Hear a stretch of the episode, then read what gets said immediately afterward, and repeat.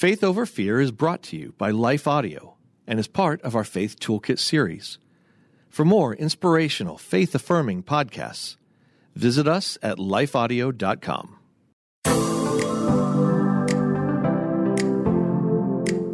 Hello, and welcome to the Faith Over Fear podcast, where we tackle our most pervasive fears with truth. Because life is too short for any of us to live enslaved. We would love to connect with you online. Just visit our show notes to learn how to connect with us.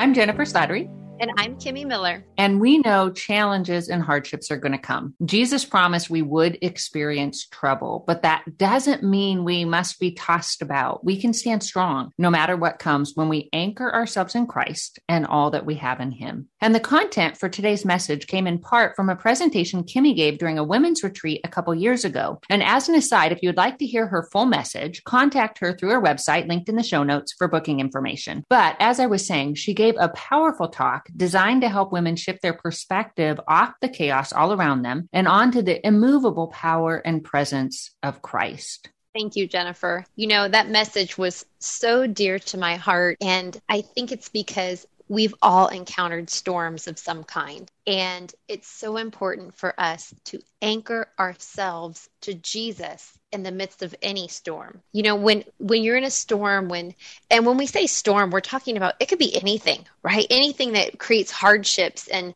we feel like things are just coming against us. When we're in, in a storm, we're disoriented and and it, we have distorted vision and it can be difficult for us to even see the other side or or where we're going and even where you're at. And so we have to anchor ourselves to Jesus. When you're in a storm, you're disoriented and your vision is distorted. And so it's very difficult to see where you're going and even where you're at. And so we have to anchor ourselves to Jesus when I was preparing this message, um, the theme was anchor, and I wanted to do something different. So I literally Googled what is an anchor, and out of all the results that came back, there was a blog post um, from a photographer, and he talked about the importance of having an anchor when you're shooting photography. I'm not a photographer, so this was all interesting to me. Do you do you shoot photography, Jennifer? Very poorly. well, maybe this will help you. Now you'll be great. So I learned that when you're taking pictures, especially of landscape photos, you want to use a wide lens because it helps to create space and depth. At the same time, it creates too much space and depth. And so you kind of get lost in a picture. And so this photographer was talking about the importance of having an anchor in your photo. And what that meant was if you would picture a meadow, right? A beautiful meadow, or we're here in the Midwest, so it could be plains, it could be cornfields, and big open sky. Beautiful picture, but where do you focus your attention? And you can get lost in that space. And so, an anchor in that example might be a tree in the forefront or a fence post, something that you anchor your eyes on. It grabs your attention. It kind of guides your eyes through the picture and helps tell a story. And when I read that, I was reminded of when Jesus walked on water in the storm and Peter got out of the boat and walked to him. And if you're familiar with this story, in a second,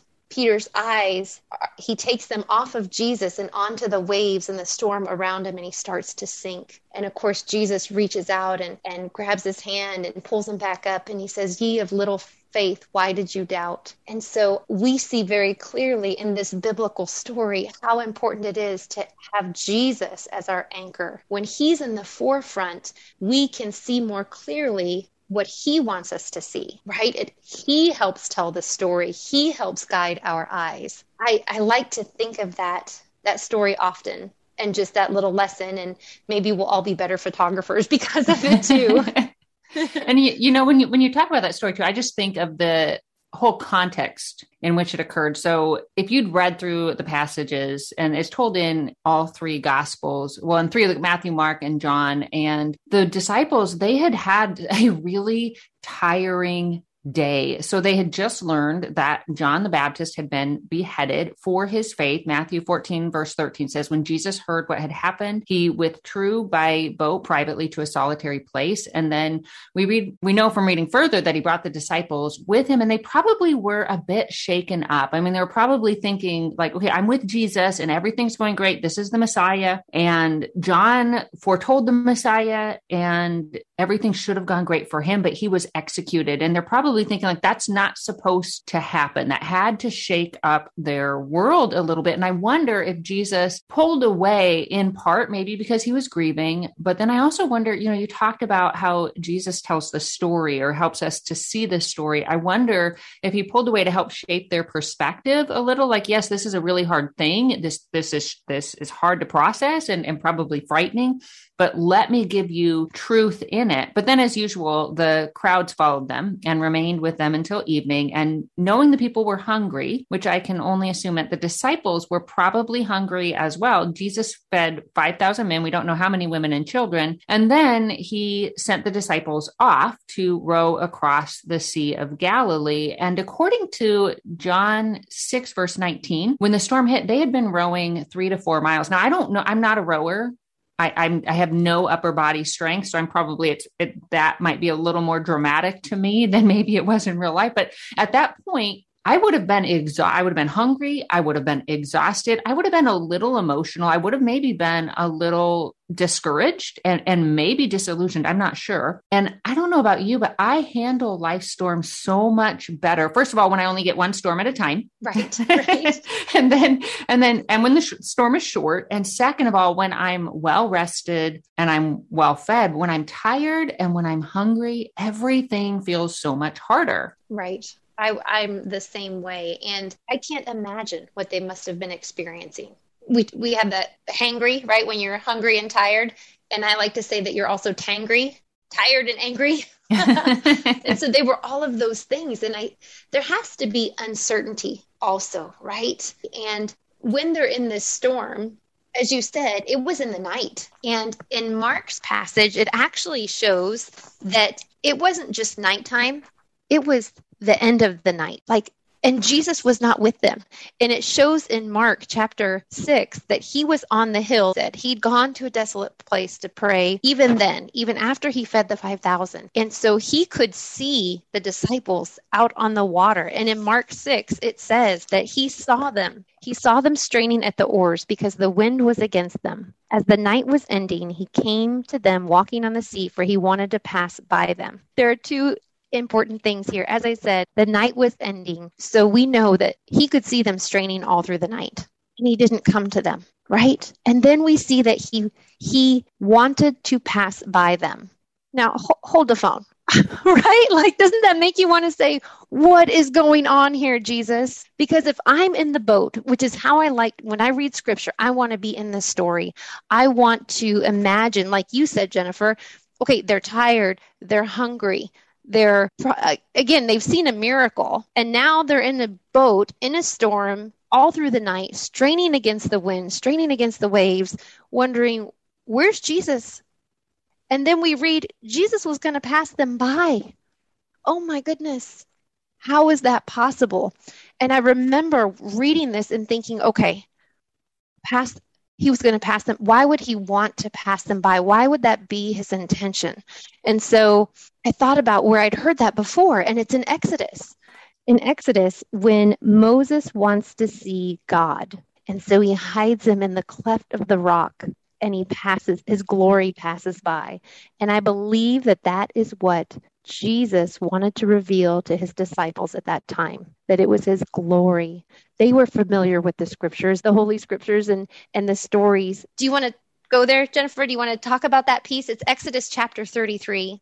Sure. Actually, it's one of my favorite passages in scripture, in part again, because I just, I love once we understand the context of a certain part of scripture, it just adds depth to it. And so this was directly after the Israelites who God had rescued from slavery through all of these miraculous works. And then he went up on Moses, their leader, went up on Mount Sinai to get basically the law to meet with God face to face. And while he was up there, the people they began worship, they created a golden calf and they began worshiping this calf. And so, and then it was after that, basically, where Moses is like to God, Lord, show me your glory. And when I read the passage, I'm thinking that Moses is like, okay, I don't get this. You should annihilate us all. And yet you're still here. Show me who you are because I don't get it. And, and that was when, yeah, God said to him, okay, I will, I will show you my glory, but I can't show you my face because that would be just like if you really knew who I am in all my vastness, you could your mind could not handle it. That's the Jennifer Slattery version. And so he said, I'll I'll hide you in a cleft of a rock. I'll put my hand over you and I will pass by and you will see my back. So it's like you're gonna get a glint, you're gonna get all the glory that you are able to handle at this moment. And I, I also love something else that God said, which I think is you know, his, his, he said, I'm going to show you my goodness and I'm going to show you my glory. So he, it seemed like he used those words interchangeably. So his goodness is his, is his glory. And he said, I'm going to go with you and I'm going to give you rest. And so I think just when we think of his glory, it's, it's who he is in his vastness and who he is, is faithful and yes. good and loving. And so now take that and put that into the story where we are in the midst of a storm. Jesus wants to reveal his glory in our storm. Talk about an anchor. Talk about something that changes your perspective. When your eyes are on him, everything else pales in comparison. Well, good day to you. It's Joel with For King Country dropping in to let you know that our brand new film, Unsung Hero, is in theaters now. It's Luke here. We've teamed up with the creators of Jesus Revolution to bring you this adventure of a lifetime. It's a powerful, true story about a family uniting, growing in their faith, and facing the impossible together. In theaters now, unsunghero.movie for more information. Rated PG, parental guidance suggested. What impacts you every day? There is one book that influences almost every aspect of our lives. Museum of the Bible reveals the Bible's impact on your favorite musicians and artists, the way we measure time, social justice, our national monuments, and more. The Bible's impact is all around you. Discover how at museumofthebible.org/impact. I think it's important to recognize as well when when I'm going through a tough period. Normally, in the beginning, if it, if it's a short period of time, I'm like, yeah, this is good. God and I are good. And if it goes on for a long period of time, I can begin.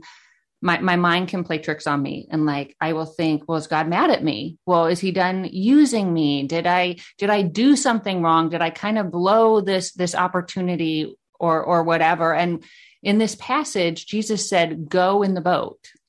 And the disciples had obeyed. They'd been obedient all day. Like they they'd stuck around to feed the people. They'd rowed in the boat. They were still rowing in the boat. They were out three to four miles. Like they didn't turn back. You know. They, right. And and yet the storm still hit. And and I think it's important to remember God's faithfulness is not dependent on ours. I say that all the time. God's mm-hmm. faithfulness to us is dependent on Jesus Christ's faithfulness to die on the cross. And right. so that's that's an anchor. We anchor ourselves in Jesus Christ's faithfulness. And so that helps us, like you talked about. And I think we have to keep shifting back our perspective to, okay, our mind might be telling us this story, but that's not the real story. So we have to shift. Jesus, you're going to tell me the real story. And that's like what you talked about, keeping our eyes on him. And like you said, he sees our struggle, he cares.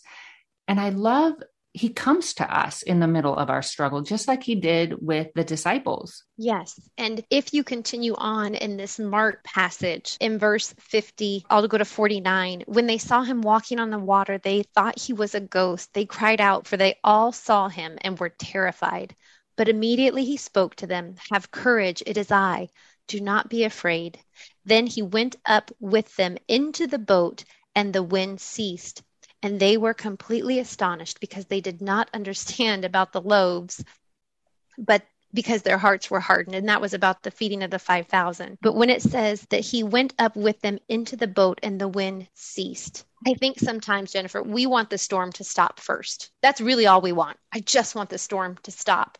But we miss this beautiful truth that Jesus gets in the boat before the storm stops. And that in itself is something. It's truth. It's more than something. It's truth to hold on to. It's the truth that will bring you peace in the midst of the storm. And that's just like you said, you know, I, when he ta- came to them, he didn't say, Hey, yeah, buck up, try harder or row, row faster or let's get some strategy as to how we're going to fight this storm, how we're going to move forward. He said, no, take courage. It is I. And do not be afraid. And do not be afraid. Absolutely. And you know, it's interesting when I just considered their journey, just watching Christ's journey with the disciples. And it seems like he was bringing them on this progression of deeper faith. And and so commentators suggest too that at, from this point in his ministry on he was more intensely focused on specifically growing his disciples. And, and so this was about when this storm occurred, it was about a year before Christ's death. And so actually, if we think about it too, they'd only been with him for two years. And I don't know where you were at in two years in your faith, but I was, I was a baby in my faith. Now, granted, they had him day in and day out living with them and walking with them, but, but he was, he was training them intently and intensely for everything that he had ahead of them. And so it was very, I, I see Jesus as being very strategic in this. And they'd been in a similar position prior. So they'd been caught in a storm before. So I wonder if they were just thinking back, okay, we've been in a storm in a boat before, but the difference was Jesus, he was sleeping in the boat right, at, right. at that time, but he was with them. And so here it's like he takes their faith just one step further can I still see you? Can I still help you when you can't see me? And so I see it as him just bringing them to where they would, you know, they'd already seen his power. They'd seen his provision. They'd seen his pro- protection. They'd, they'd seen his power over darkness and over death. And so their faith, probably through all of those experiences, just walking with him, had grown exponentially. But there still was, like he said, why, why did you doubt? Like there was still places of doubt in their heart that he needed to reveal and then, and then deal with, with truth eh, to, to bolster with, with truth. And so he, I think we have to remember, like, if we can look at it, and I loved your analogy of it being a story, right? Of, of what is the true story story. It helps us create a story, or actually, I would say it helps us align with the correct story. But if we can see it through, if we're anchored in truth, okay, I know Jesus is all powerful, all loving. He's proven that scripture promises that that is truth, regardless of how I feel, regardless of what I think. Therefore, and I know he's strategic and I know he always has a plan because, again, scripture promises that he's working all things out Uh, for my good and his glory. Therefore, I have to view this situation through the lens of his love, his power, his provision, and his protection, which means there's something bigger going on here. Yes. And so often, when if we use that photography analogy and we think about Jesus as the anchor. So what I'm saying in that if you can picture as you're looking out at your life, at your situation, your storm, your circumstances, whatever it is, when Jesus is the anchor, when he's what grabs your attention and guides your eyes through the story and gives you perspective, everything changes. Everything pales in comparison. But what happens when Jesus isn't that anchor? Because when I look at my own life, I've had some anchors that didn't really help me. In fact, they were they were just bad all the way around. But like an anchor, they held me in place, but not where I wanted to be. It kept me from moving forward. It kept me from getting through the storm. Some anchors like shame, right? I have I had a lot of shame in my in my past and my own insecurities and sometimes pride, all of those can be anchors. And if we're not careful, like I said, they can obstruct the story. And you know, I think sometimes when we think of shame, we automatically think of like something that would be scandalous or embarrassing. But really shame is any time that we kind of own a lie. So like guilt says I messed up. Shame says I'm a mess up. Guilt says that was a bad decision. Shame says, I'm bad. Guilt says, I wish I would have done that differently. Shame says, I'm worthless. So, really, it's believing a false identity. It's, a distorted vision of ourselves, of our circumstances, and, and I would say even of Jesus and his love for us, because I think our identity really comes from if we really understand, if we're really anchored in Christ and, in, and his truth, then we're going to begin to see ourselves with clarity as well. And I think we have to recognize as well, this was a big step for me that we're not as bad as we think we are. Like I, I was once leading a women's Bible study and I, I had, I, I was leading the Wholly Loved Bible study, becoming his princess. And so I was sharing just bits of my story and we sat around at the tables and we're talking after. And I think it was the week on, on living in grace. And one of the women started to open up and she was really struggling with with even though she was redeemed by Christ transformed made new his beloved daughter covered in his righteousness she still her her gaze was shifted off of that and it was onto her past. And so she was still reading her story through the anchors of her past. And and so it was hindering her from really living in freedom. And i said well do you believe that your sin isn't any worse than anyone else's? And she kind of looked down and she said, she said, No, I don't believe that. And I said, Well, do you know I believe my sin isn't any worse than anyone else's? And you've heard my story.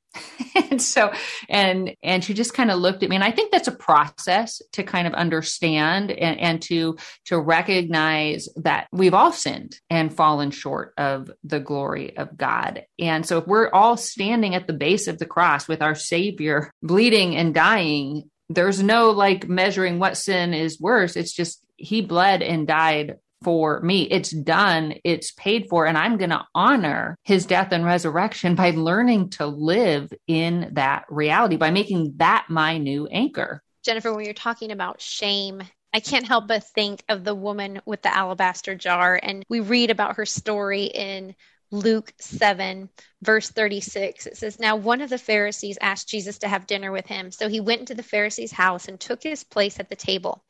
Then, when a woman of that town, who was a sinner, learned that Jesus was dining at the Pharisee's house, she brought an alabaster jar of perfumed oil. As she stood behind him at his feet weeping, she began to wet his feet with her tears. She wiped them with her hair, kissed them, and anointed them with the perfumed oil. Now, when the Pharisee who had invited him saw this, he said to himself, now he didn't say it out loud, right? He said it, it was a thought. If this man were a prophet, he would know who and what kind of woman this is who's touching him, that she is a sinner. So Jesus answered him, Simon, I have something to say to you. He replied, Say it, teacher. And then Jesus goes in to tell the story of one who was forgiven a great debt and one who was given forgiven for a lesser debt. And who do you think would be more grateful? But clearly this woman in this story, her anchor was Jesus. She was anchored to the freedom and life that he had given her. And we can clearly see that Simon had pride as his anchor right? I mean that was that's how he saw everything. That's how he saw the picture. It's how he saw things playing out clearly in the place to make judgment of what was taking place around him. And jesus so gracious and so kind. And there is another translation and it actually says um, Jesus said to Simon, Can I tell you something? And I love that. And, and so often I believe that today, through Holy Spirit, that's how Jesus talks to me. When I'm prideful or judgmental or just being a little chumpalina, I feel like Holy Spirit says, Kimmy, can I tell you something? Right. And in that moment, it's so awesome because he gives us the choice. I can say, no, I don't want to hear it. I want to sit here and be angry and be frustrated. Or I have the choice to say, I'm listening. Say it, teacher. And you know, pride could have been both of their anchors. So I almost see like just this stark contrast because pride could have kept her from entering. I mean, she entered the religious man's house like that would have been right. i i don't know if i would have had the courage especially because i mean it was known and and that she was a sinful woman and a lot of com- most commentators, I think all commentators suggest that she was probably a prostitute. Mm-hmm. And so the Pharisees would have had nothing to do with prostitutes. They wouldn't have even wanted to touch them. They would have stayed as far away from them as they could have. And so just to walk in there, she had to know. And there were probably a lot of really powerful men in in there as well. Like I mm-hmm. really doubt that that it was just Jesus and his disciples because it probably Simon was had Jesus over and it was it was an honor in back in that time considered a really high honor to host a traveling teacher. And so probably he's like, "Hey, look at me. I've got this important man in my house." And then and and everybody comes see how important I am. And then in walks this woman and it took so so much courage and it took killing her pride. And then you see and, and what she received, she received freedom and and love and grace and Simon held tight to his pride pride. He fought for his pride. And I, I would imagine that's a little out of fear as well. It's the fear that says, if I don't present this image, I'm not going to be good enough. If I don't hold tight to my status, I'm not good enough. If, if people don't esteem me in a certain way, I'm not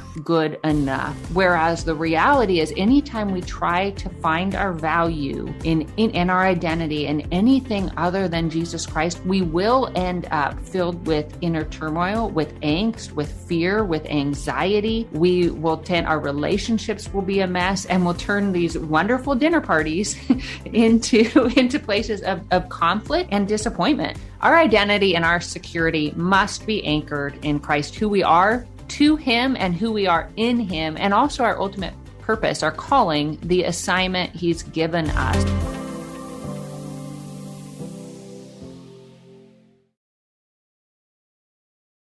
When I think about fixing our eyes, anchoring our vision on Jesus Christ, I'm reminded of Hebrews 12, verses 1 to 2. And it says, Therefore, since we are surrounded by such a great cloud of witnesses, let us throw up everything that hinders and the sin that so easily entangles, and let us run with perseverance the race marked out for us, fixing our eyes on Jesus, the pioneer and perfecter of our faith. For the joy set before him, he endured the cross, scorning its shame, and sat down at the right hand of the throne of God. Such a powerful piece of scripture that really just emphasizes the point of what we've been talking about.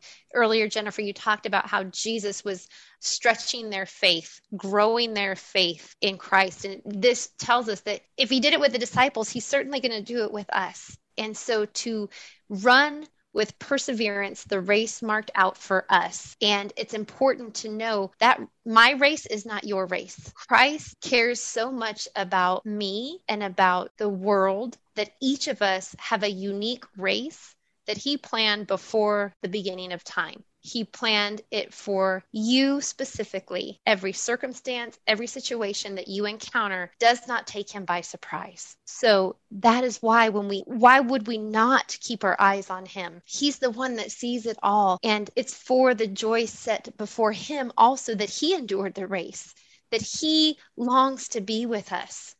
That salvation that salvation through him that's what he wanted for each of us and the intimacy with us. And you know, I think our our race is meant to increase that intimacy. It's meant to actually be just an expression of that joy. But when I start focusing on other people's race, on, their journey. And as an author and a speaker, it's pretty easy to do that. I've got a lot of author and speaker friends, and they're out speaking across the world and they're doing these great things. And, and when I begin to focus on what everybody else is doing, thinking, well, maybe I should be doing that. And so, Jesus, shouldn't you give me another race? Like, Jesus, did you, let's kind of shift over here. Can't you carve out this path for me? It, it kills my joy. It kills my peace. And, and usually it causes harm in my relationships and it will create a lot of stress and anxiety within in me. It, and so I think that's part of this is just run with perseverance the race marked out for you. And I think when when we don't do that, we're in essence saying God doesn't know what's best for us or that God won't lead us towards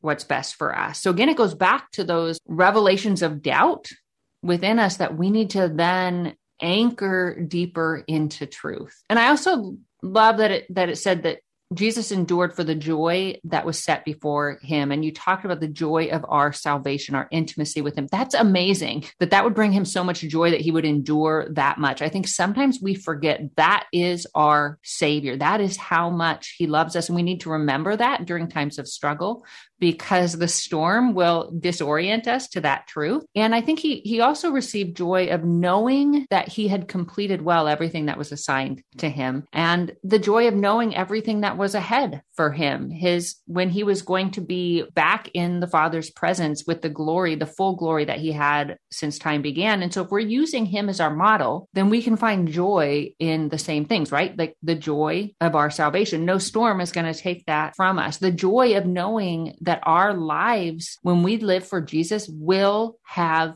impact will bring others to salvation. The joy of intimacy with christ and the joy this is my my favorite the joy of knowing one day we are going to be standing face to face with the one who bled and died for us. He's going to look us in the eye and he's going to say well done good and faithful servant. And in that moment nothing else is going to matter. Will you close us in prayer kimmy? Sure Father, I thank you so much for this opportunity to dig into your word and to just find these nuggets of truth that we can hold on to. Jesus says we anchor our eyes on you. Thanks for putting everything into perspective. Thank you for the peace that you give us. Thank you for telling the story the way it's meant to be told. May our ears always be open to hear your voice May our eyes be open to see your glory. In all things, Jesus, might you be glorified. We love you and we trust you for these things. Thank you for hearing our prayer. In your mighty name, amen. Amen. Well, thank you for listening. And may this encourage you just to be alert to what you're anchoring yourself to. And when you notice you're shifting to a false anchor or to an ineffective, I would say, anchor, just shift it back to Jesus Christ and his truth. If you haven't already done so, we would love it if you would subscribe. Then you won't miss a single episode and make sure to rate it that encourages our team and it helps others to find it as well. Share it with your friends. And until next time, may you live as one who truly has been set free. Hey everyone, thanks for listening to Faith Over Fear, a production of Life Audio and the Salem Web Network. If you enjoyed what you heard today, we'd love for you to head over to your favorite podcast app and leave us a review. To learn more about Jennifer Slattery or to check out any of the resources she mentioned in this episode, just head over to her website, jenniferslatterylivesoutloud.com, or check out our show notes. This episode was produced by Kelly Givens and edited by Stephen Sanders. A special thanks to our executive producer, Stephen McGarvey. For more Faith Toolkit podcasts like this, just head over to lifeaudio.com. Hello, hello. Quinice Petway here, co host of the Your Daily Bible Verse podcast. Are you someone who loves to take a deep dive into God's Word, one verse at a time, to explore His will for your life and desire to draw closer to Him? If that sounds like you, I'd love to invite you to head over to lifeaudio.com and search your daily Bible verse to tune in and subscribe for daily inspiration, life application, and spiritual transformation through the in depth exploration of God's Word.